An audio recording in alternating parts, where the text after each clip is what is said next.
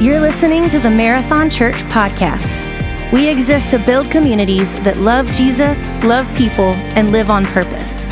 To learn more about Marathon Church, visit marathonchurch.org. We hope that this encourages you and builds your faith. Enjoy this week's message.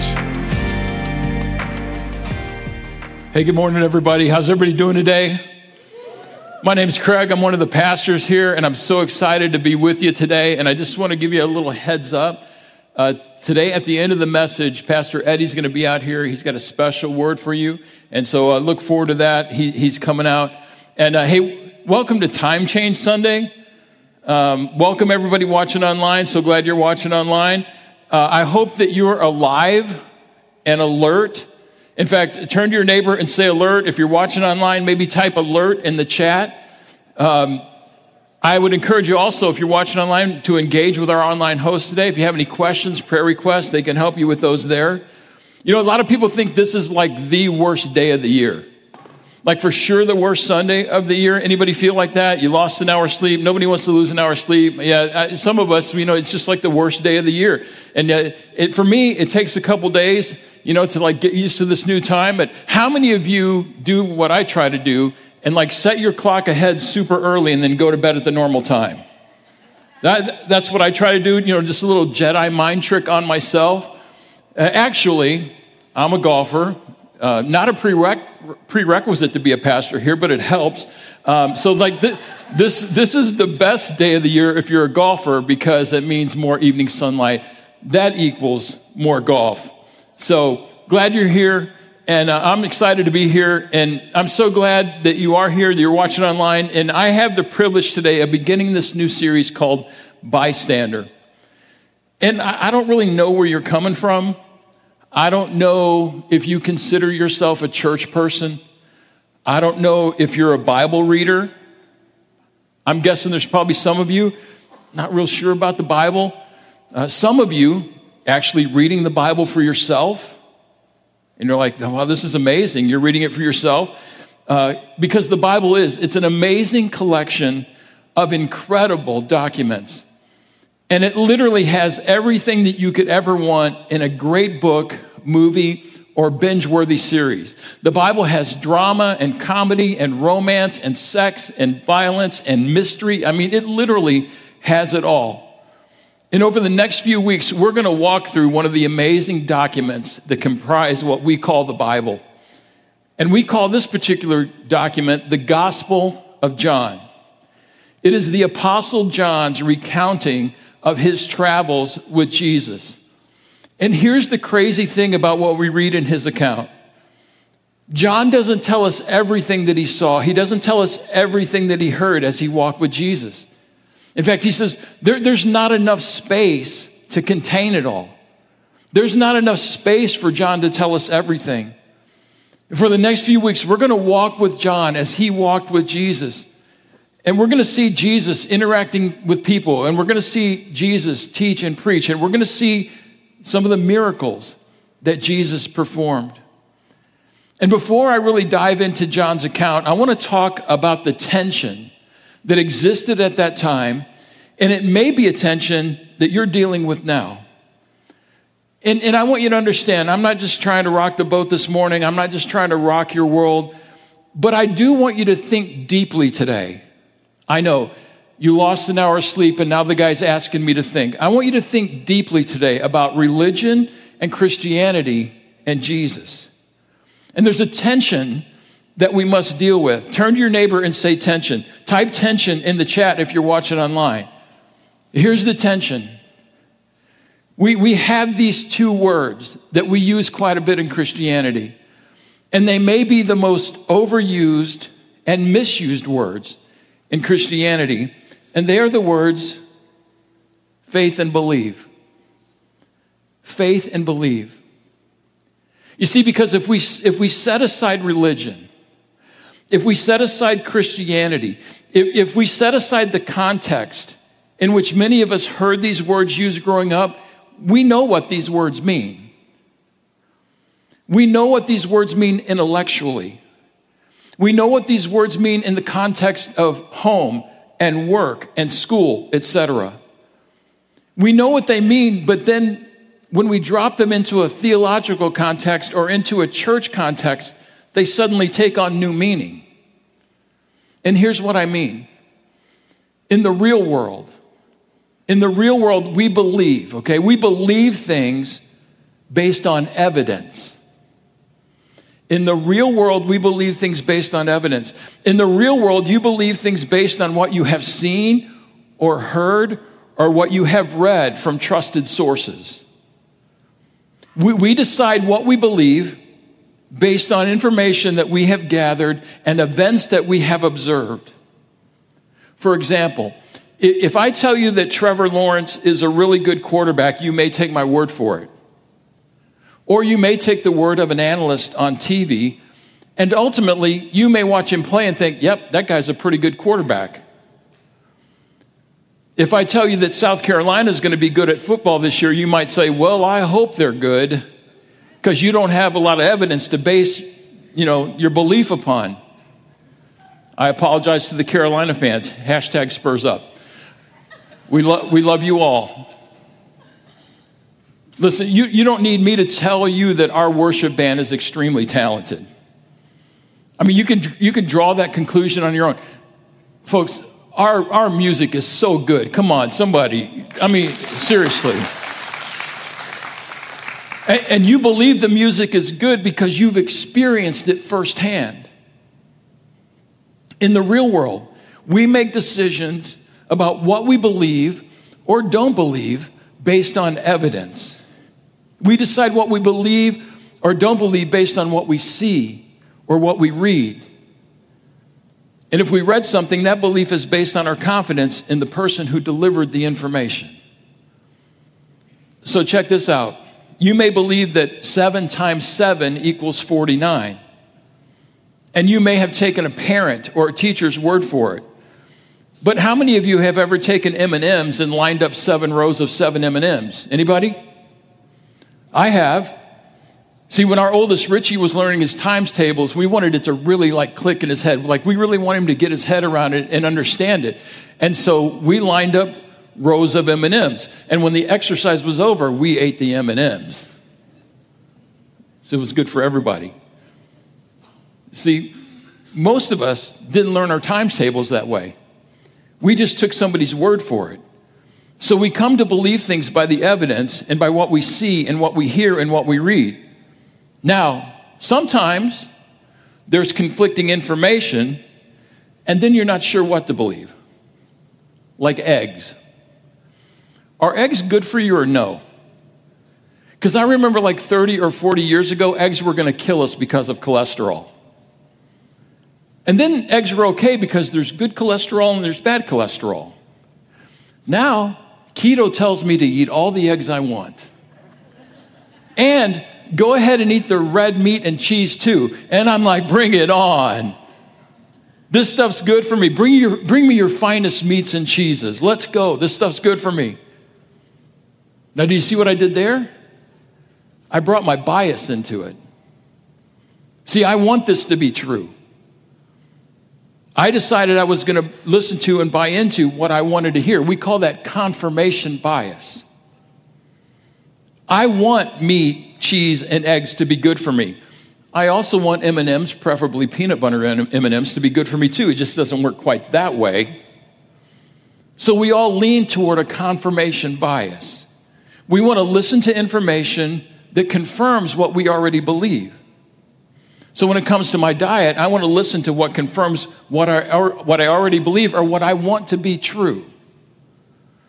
And we all struggle with confirmation bias. And here's the point this is the point. All of us, in our real world experience, know what it means to believe something. We all know what it means to have faith in something. It's like the oldest analogy ever, especially from preachers, but how many of you checked the sturdiness of the chair before you sat down today? Based on experience, based on what you've seen, based on what you've heard, you just sat down. You had faith that the chair was going to hold you. But it wasn't mindless faith. There was a reason you believed that. Most of you sat in the same chair that you sit in every week. You knew it worked last week, so you knew it was going to work today. That's what we do. We know what it means to believe something, we know what it means to have faith in something. And this is what we're going to discover in this series. When it comes to those words, when it comes to believe and faith, they do not take on special meaning when you drop them into the context of Christianity. And here's the problem religious belief and faith are often divorced from logic and reason. For what it's worth, Jesus never told us to check our brains at the door. Religious belief and faith are often divorced from logic and reason. And when they're separated from reason, they turn into hope. And when I say hope, I mean this kind of hope. Man, I hope he shows up on time for work today. Well, was he on time yesterday? No. Uh, was he on time the day before? No. But I hope he's on time today. when we separate belief and faith from logic and reason, we move into that kind of hope. And that's why we say things like, you just have to believe. You just got to have faith. And people have probably actually said to you, you just have to have more faith. You just have to believe.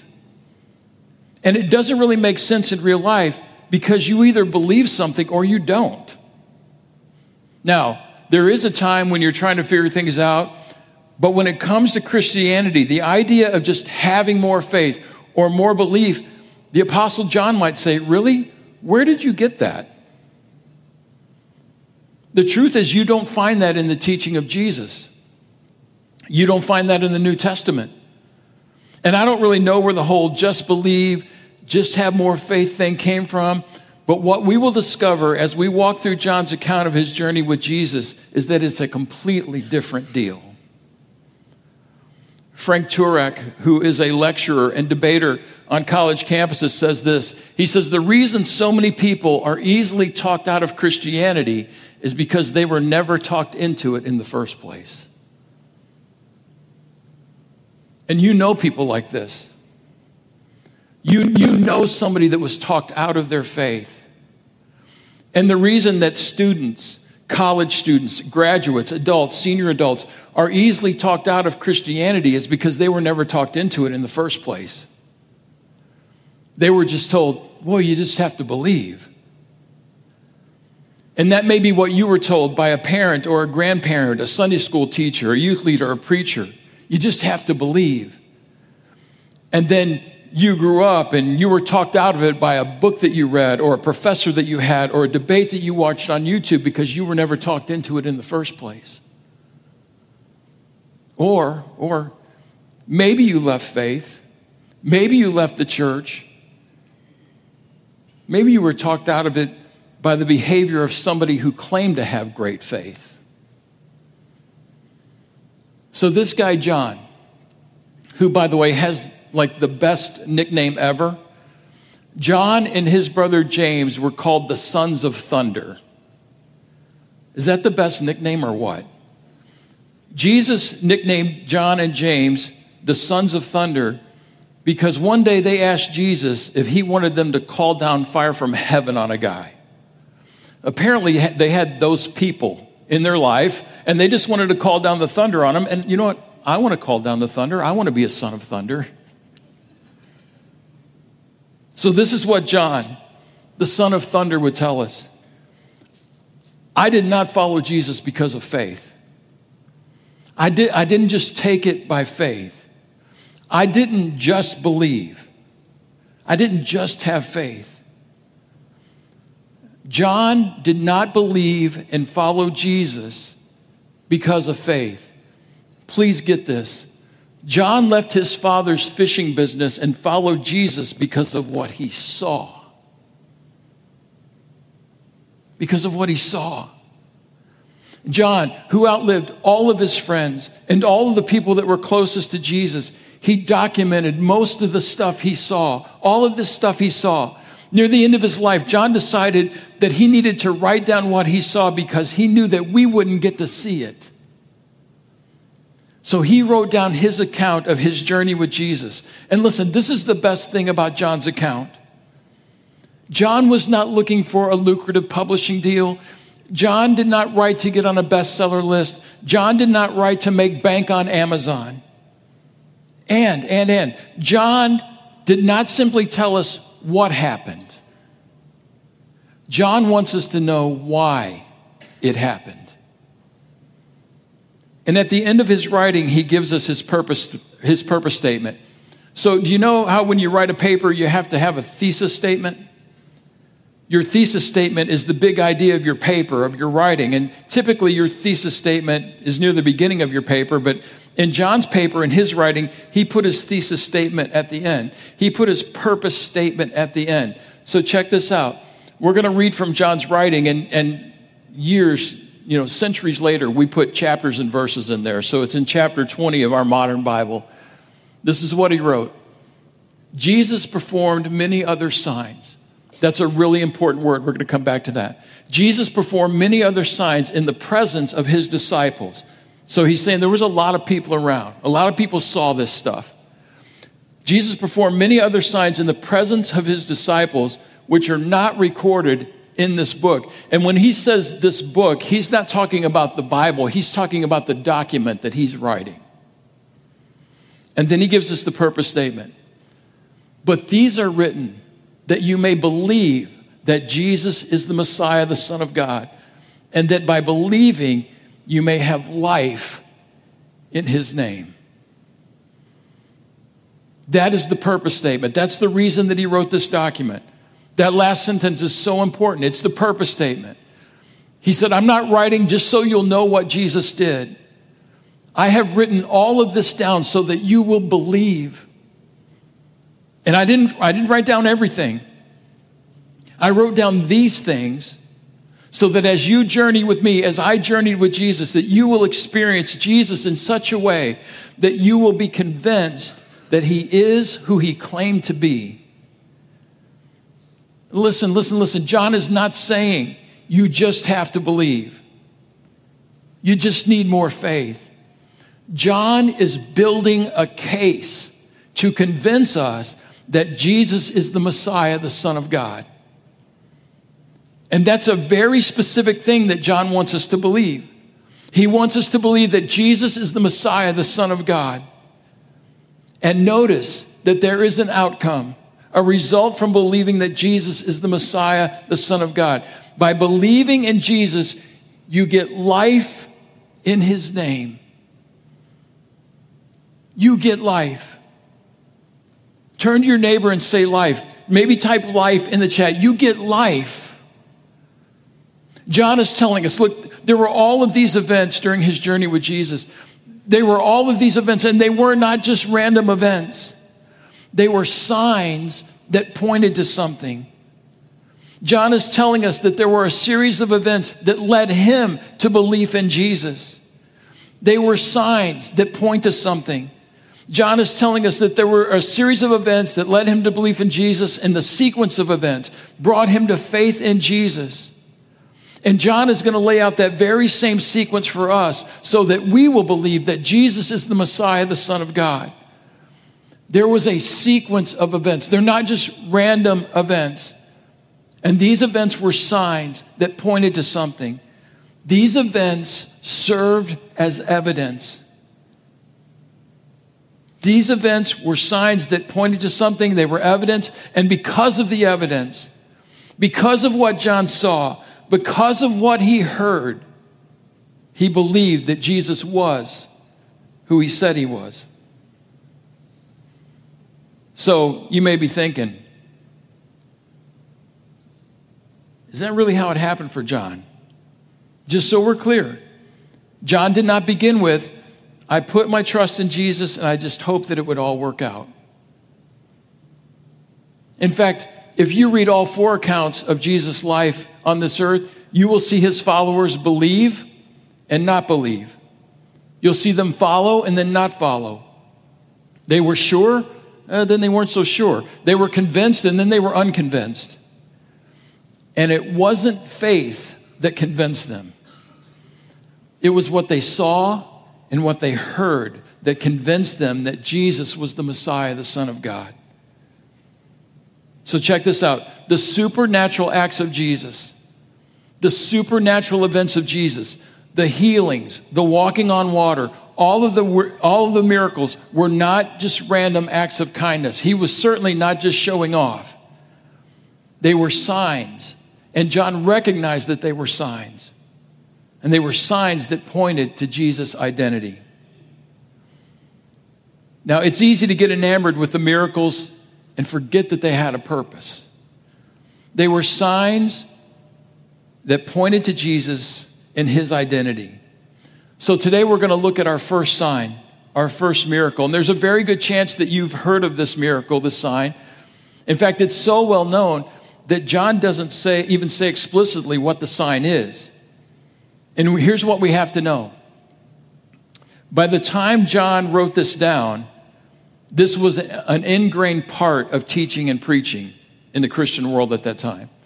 And 2,000 years later, here in America, it's part of our everyday vernacular.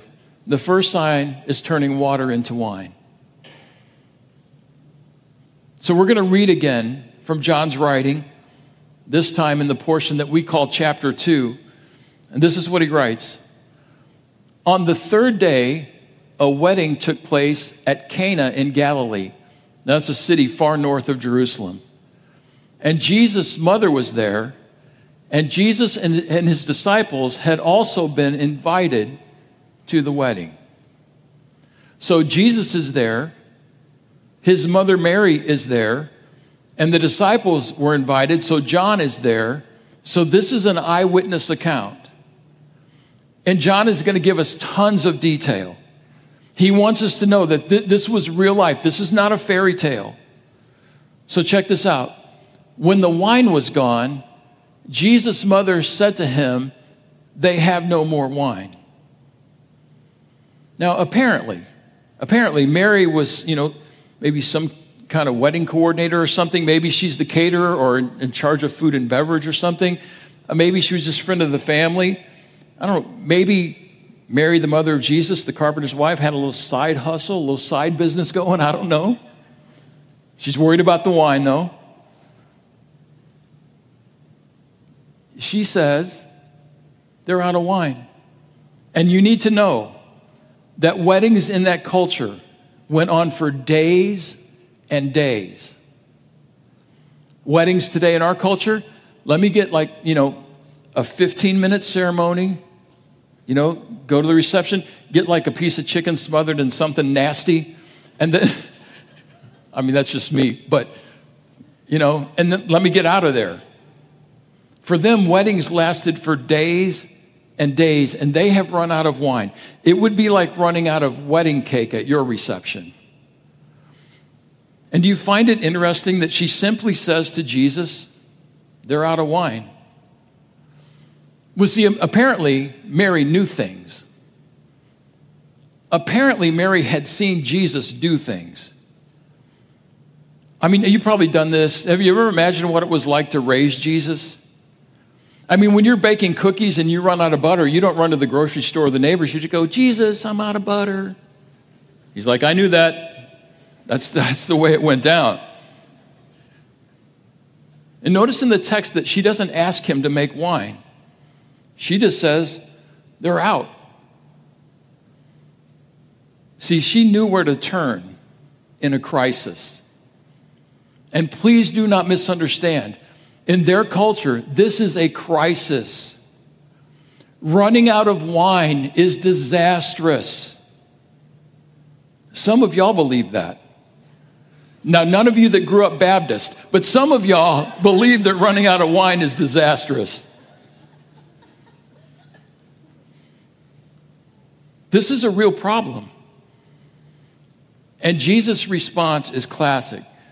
He says, Woman, except he didn't say it like that.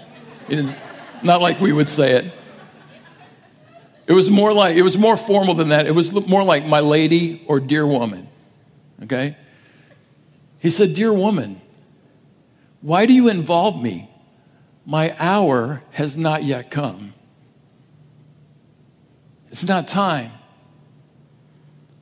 This is not according to plan because there was a plan and a purpose.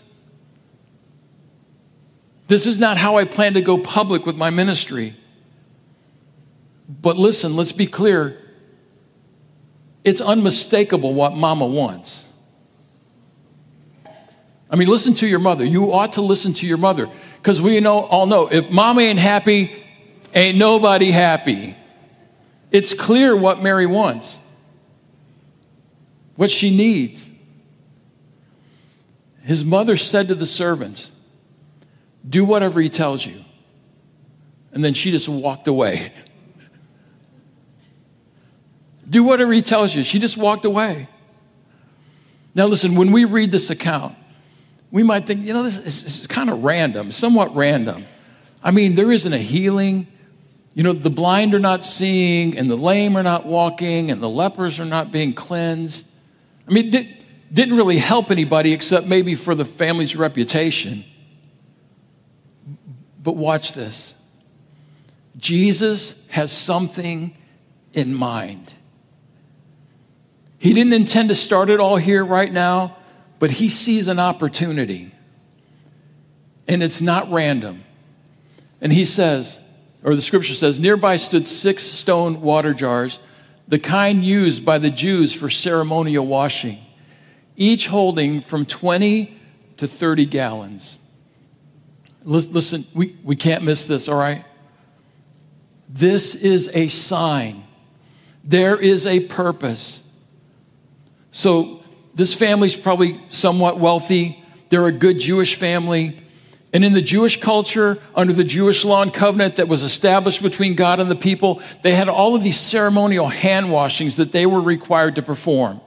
When you show up to somebody's house, wash your hands. When you eat breakfast, wash your hands. When you eat dinner, wash your hands. All these different ceremonial hand washings that they were required to perform. And they had these huge water pots. Probably looked something like that. All right? And these empty stone water jars are not coincidental. These empty stone water jars are icons of the Old Covenant. They're icons of the Old Covenant. Whenever you would walk in someone's house or walk through someone's patio and you saw a pot like this, you knew these people are Jewish. They got to wash their hands a lot. They need lots of water. They represent, these water pots, they represent the traditions and the covenant that Jesus came to replace. Jesus decides to begin his public ministry using something that would soon be replaced so that something new could be put in its place. And Jesus is using this sign to begin the narrative that the old temporary covenant with Israel is going away. And listen, it probably flies completely under the radar. And I'm not, I'm not even sure John realizes it fully until he writes this later on. Watch this. Jesus said to the servants, Fill the jars with water. So they filled them to the brim. And again, Jesus is foreshadowing that all of the Jewish law all of the washing, all of the diet, all of the sacrifice is going to be replaced by him. And then he told them, Now draw some out and take it to the master of the banquet. They did so, and the master of the banquet tasted the water that had been turned into wine.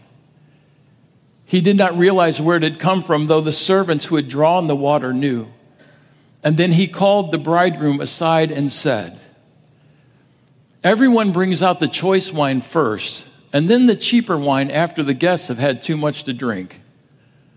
But you have saved the best till now. This is the good stuff. You got to love the detail, don't you? And you kind of have to laugh, don't you? He says, you know, typically, they serve the best wine first because by the end of the night or the end of the weekend, everybody's feeling good and they don't really care what it tastes like anymore. What he's really saying is they don't break out the boxed wine until the fourth or fifth day. That's But I want you to see what the master of ceremony says. You have saved the best till now. And God had as well.